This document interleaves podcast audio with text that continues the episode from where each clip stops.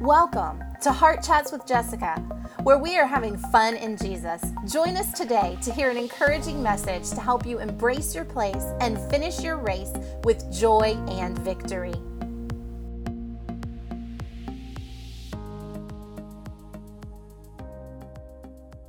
Let's look at the Amplified.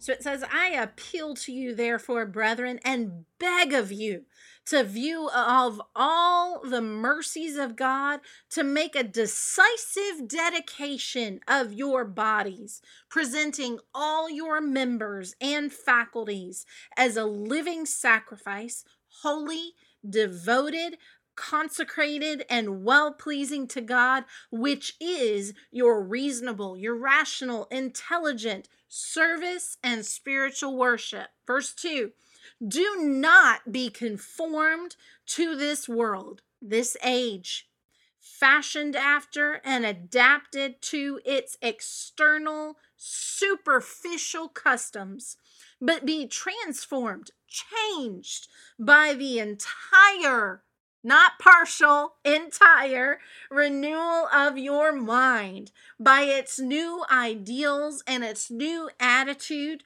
so that you may prove for yourselves what is the good and acceptable and perfect will of God. Even the thing which is good and acceptable and perfect in His sight for you. I think that's pretty clear. Hallelujah. So, you know, as we look at this verse, like this just speaks as well. You know, this came up in my heart. It wasn't even in my notes. But as I look at this, you know, if you go on in that verse, it goes into your proper role in the body of Christ and talking about that. But I want us to focus on this. In the Passion, it says, stop imitating the ideals and opinions of the culture around you.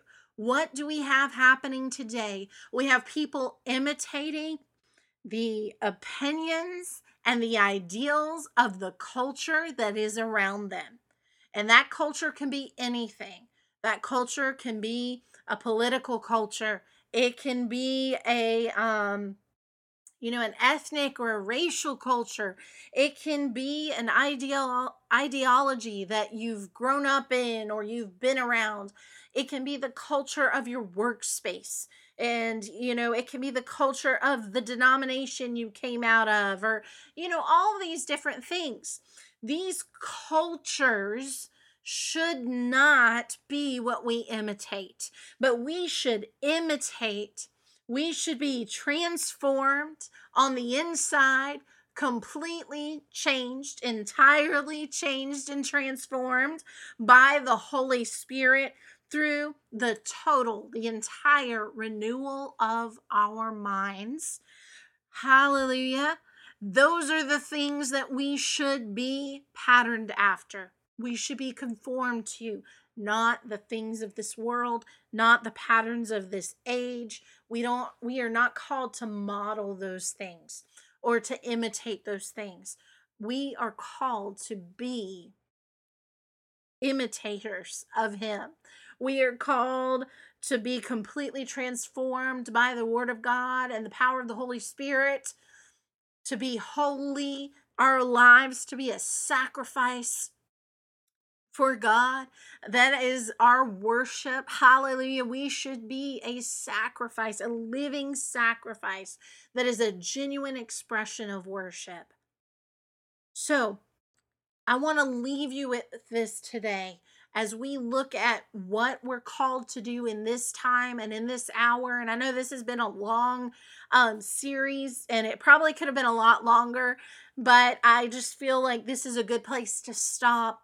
Um, and then I'll continue to look at some other topics going forward that build on this or you know wherever god directs me to go with this podcast in the future weeks and months ahead as we look at these things and we look at the things of God and we look at what we're called to do in this hour as a church, you know, my heart, I've shared this before, my heart is for the church to be who it's called to be. But we can't do that if we are allowing ourselves to imitate the opinions of the culture around us.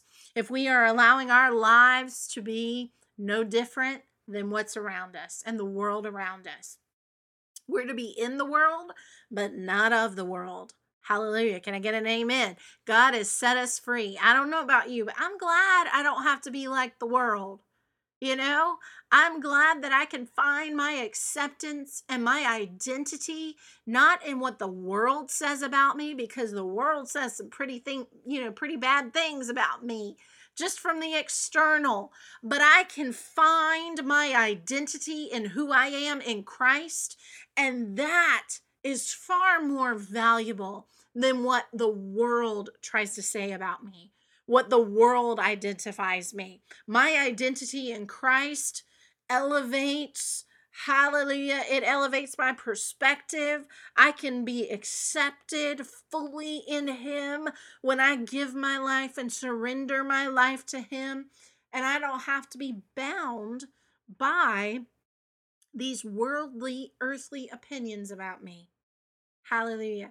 When we become focused on those things and when we allow our perspective to be transformed entirely by His Word and by the Holy Spirit, we allow ourselves to step into a place that we can be the church we're called to be. Because Jesus is not coming back for a divided church.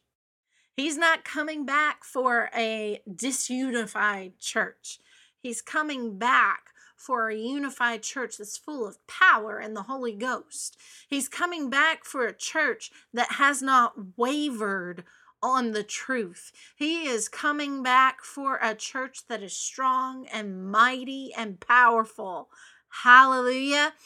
Um, so, you know, as we look at these last days and we look at our place in the world in these last days, I want to encourage you no matter what's going on around you, you stand firm on the word of God. You stand firm and you allow the Holy Spirit to transform your thinking. No longer let your thinking be modeled by the ideals, the opinions, um, the patterns, the conditions of this world and this age and this time and this generation, but allow an inward transformation to take place that completely transforms your line of thinking to align with who He's called you to be. Because we're called to reach this generation.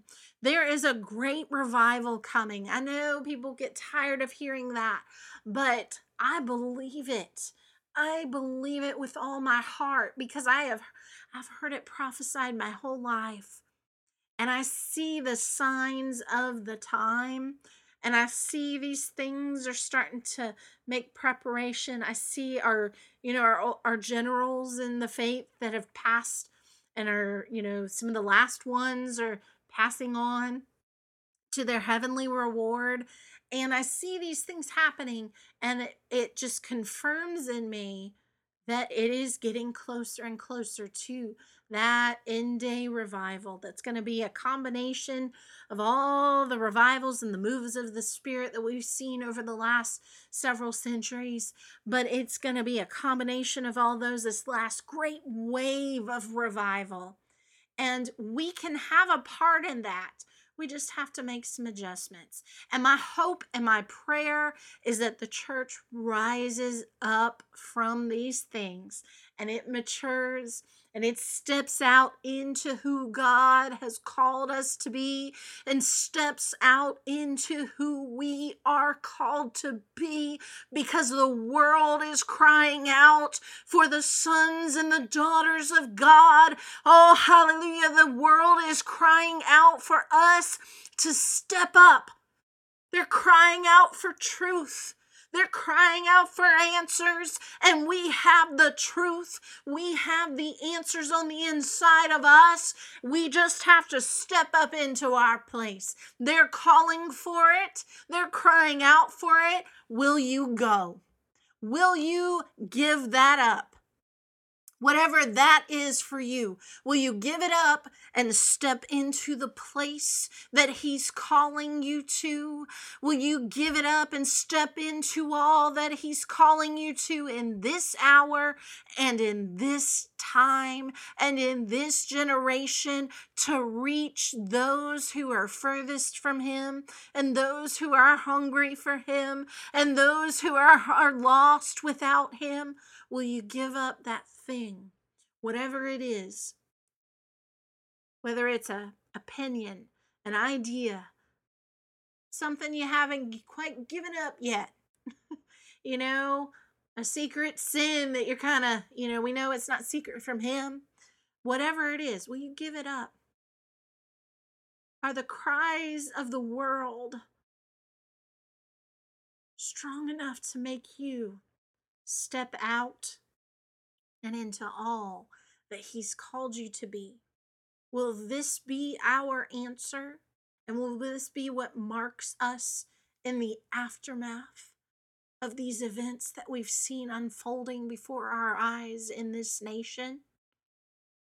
I don't know about you, but my heart is I want the mark of this season in my life to speak that I took a step out and that I rose up and I left these things behind and that I embraced who God's calling me to be to my generation. Hallelujah.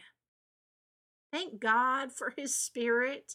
Hallelujah. The Holy Spirit that can speak to us even as we're recording a podcast hallelujah and and just you know, speak by the unction of the holy spirit i'm so thankful for that aren't you well as we conclude, I just want to encourage you with these words that I've spoken today. And, you know, thank God for his Holy Spirit that came and kind of um, interrupted and interceded on our behalf. Hallelujah. So, my encouragement to you is in this season of the aftermath of these events, let the mark of the church be that we rose up stronger than ever and that we rose up as a beacon to our world, not of further division, but of separation to that which is holy. And that we rose up as a church that's not marked and conditioned by the ideals and the opinions of the world around us and the culture around us and not, you know, just completely tainted by the world, but that we rose up holy and pure and set aside for that which He is calling us to in this hour. The world is calling out. We've got to tell the people, tell the world no longer do they need to stay behind their prison doors. Hallelujah. That's an old song, but it's a good one. Tell the people, tell everyone you know. Hallelujah. Jesus is real. He is real. And we have a world that is hurting and searching for answers, and we've got to deliver them. Amen. Well, thank you for joining us for this series. And um, this definitely went in some different directions than I planned. Um, you know, as I just started kind of tapping into the simple word, the aftermath that God had spoken to me. But I trust that you've been blessed, you've been encouraged, and maybe even stirred up hallelujah, to do what you're called to do for this generation and in this hour and in this time because the world is waiting for you. Hallelujah. They're waiting for you. Will you answer? Have a blessed day, and I look forward to you joining us again in the future.